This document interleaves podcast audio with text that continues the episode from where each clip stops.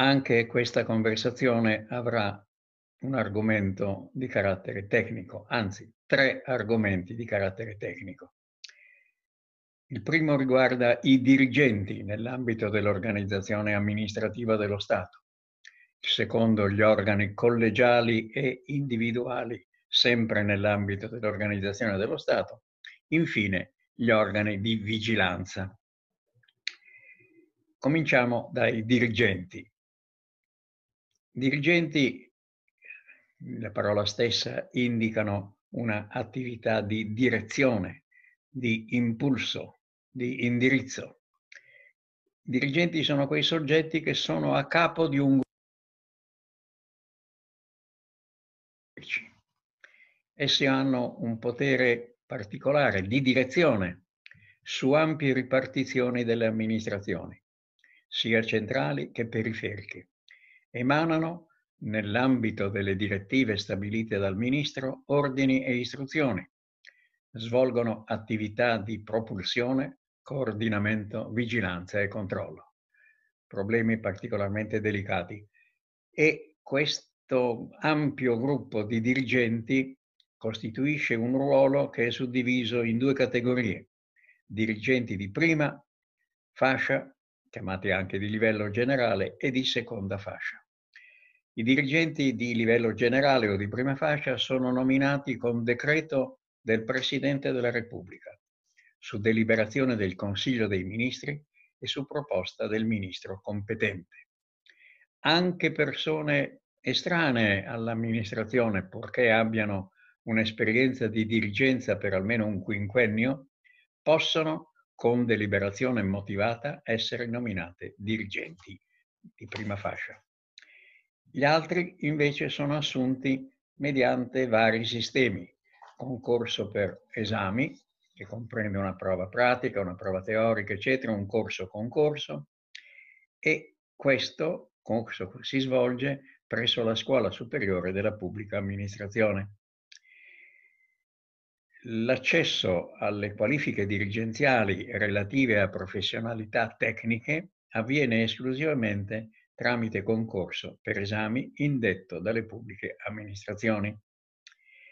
I dirigenti di prima fascia o, come si è detto prima, di livello generale attuano le direttive stabilite dal Ministro e controllano, dirigono e controllano l'attività dei dirigenti. Mm, decidono anche sopra i vari problemi, anche i ricorsi gerarchici contro gli atti amministrativi non definitivi riferiscono sulla loro attività al ministro. Gli incarichi di dirigente di prima fascia sono conferiti a tempo determinato.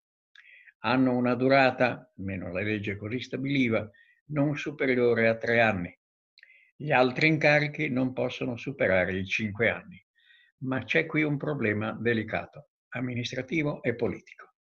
È previsto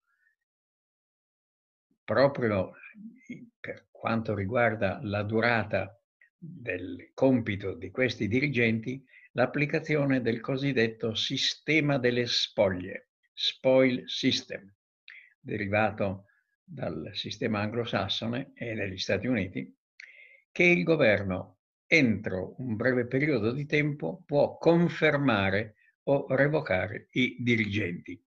Questa, questo termine, sistema delle spoglie, che ricorda eh, le antiche battaglie dove dopo una determinata battaglia vinta eh, si portavano via le spoglie del nemico, le, le armi e tutte le, le, tutta la parte eh, organizzativa, economica, del nemico sconfitto, questo sistema mm, costituisce un po' il mezzo legale ma politico, in modo che ad ogni inizio di legislatura il nuovo governo può liberarsi dei dirigenti nominati dal governo precedente, mantenendo i dirigenti politicamente fedeli.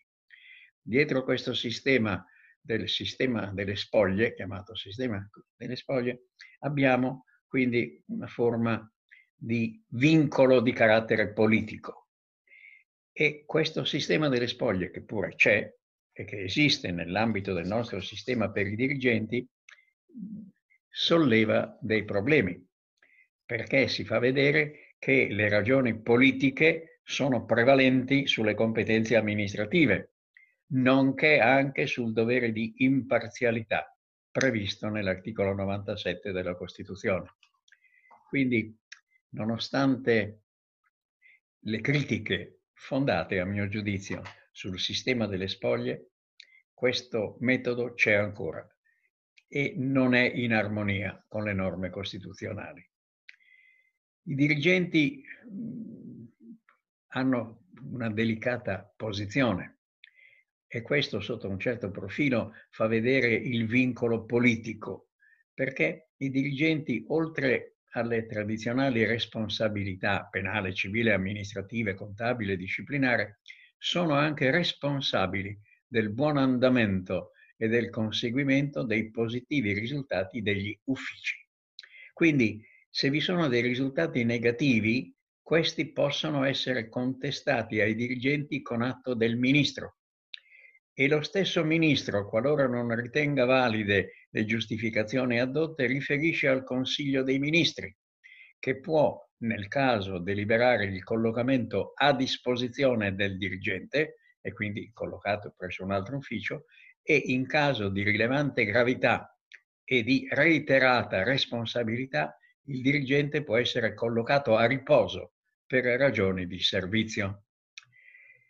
Anche questo fa vedere la delicatezza della posizione dei dirigenti e secondo alcuni giustificherebbe il sistema delle spoglie, che però, come ho già detto e ribadisco, non è in armonia con le norme della Costituzione sulla imparzialità dei pubblici impiegati. I dirigenti eh, svolgono anche un'altra attività importante, hanno poteri autonomi di spesa perché una quota del bilancio della pubblica amministrazione viene assegnata ad ogni ufficio dei dirigenti generali, di quelli di prima fascia, e questi dispongono di stanziamenti di bilancio e stabiliscono i limiti entro i quali si possono impiegare le spese. Quindi l'autonomia finanziaria e patrimoniale del dirigente lo pone in una posizione particolare rispetto agli altri funzionari ed amministratori, e la sua posizione è autonoma anche rispetto alle organizzazioni sindacali. Orario di lavoro dei dirigenti è maggiorato di 10 ore settimanali. Questo perché si ritiene che essi svolgono un compito particolare e non può essere considerato come lavoro straordinario. E quindi alla elevata posizione dei dirigenti, collegata anche alla retribuzione non modesta, corrisponde quindi o dovrebbe corrispondere una maggiore responsabilità e un maggior carico di lavoro.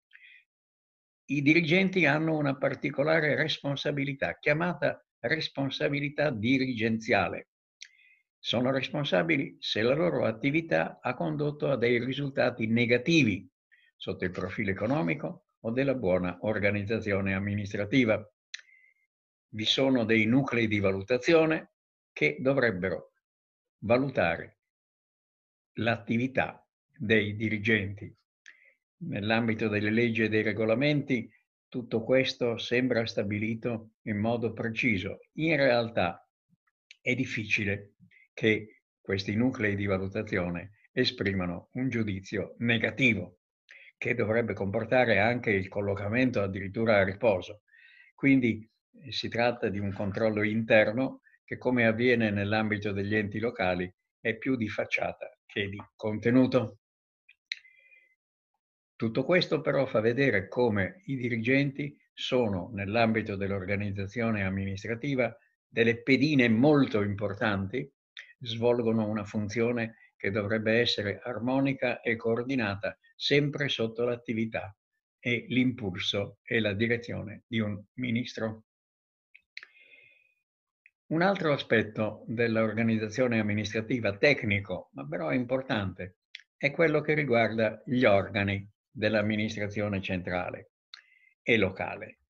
Come devono essere suddivisi gli organi? L'amministrazione centrale opera, si è detto, attraverso organi collegiali, mentre l'amministrazione periferica opera mediante organi individuali. Cioè si è detto che il consigliare è di molti, il decidere di pochi. Ma in realtà non è che questa regola sia mantenuta, perché vi sono nell'ambito dell'amministrazione centrale vari organi collegiali, pensiamo al Consiglio dei Ministri, e nell'ambito in sede periferica noi abbiamo degli organi individuali. Però questo aspetto che il consigliare è di molti, il decidere di pochi, è un'antica regola politica che può subire delle eccezioni, ma però come regola si è ritenuto da parte di molti studiosi dell'organizzazione è ancora una regola valida. Abbiamo poi altri organi di vigilanza dell'amministrazione centrale. Diamo un breve cenno. La ragioneria generale e le ragionerie dei vari ministeri. Vi è una ragioneria generale dello Stato presso il Ministero dell'Economia e delle Finanze, che vigila sulla gestione patrimoniale dello Stato esercitata dai singoli ministeri nell'ambito delle rispettive competenze. Quindi questa è la ragioneria generale dello Stato. Quando vi sono determinati decreti legge che, o leggi che comportano delle spese, interviene la ragioneria generale dello Stato, che deve vedere se determinati obiettivi poi hanno la copertura finanziaria.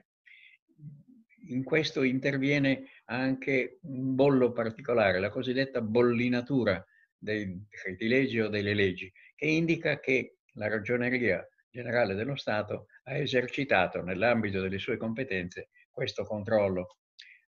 Oltre a ciò, presso ogni ministero vi è una ragioneria centrale che anch'essa vigila specialmente sui fondi di bilancio si è affermato anche che il Dipartimento della Funzione Pubblica dovrebbe essere eh, unito con la Ragioneria Generale. E tutto questo però avviene anche mediante conferenze di servizi presiedute dal Ministro della Funzione Pubblica. Non scendiamo troppo in particolare, la materia, mi rendo conto, è tecnica, noiosissima, però fa vedere come vi è questo complesso di organi che riguardano proprio la vigilanza da un lato, gli organi collegiali o individuali dall'altro, nonché poi i problemi delicatissimi che sorgono sopra i dirigenti, specialmente su questo contrastato e ancora presente sistema delle spoglie, che è una forma quasi di vendetta politica e comunque qualcosa che incide come ho detto, sulla Costituzione, sul buon andamento della pubblica amministrazione e specialmente sulla imparzialità di essa.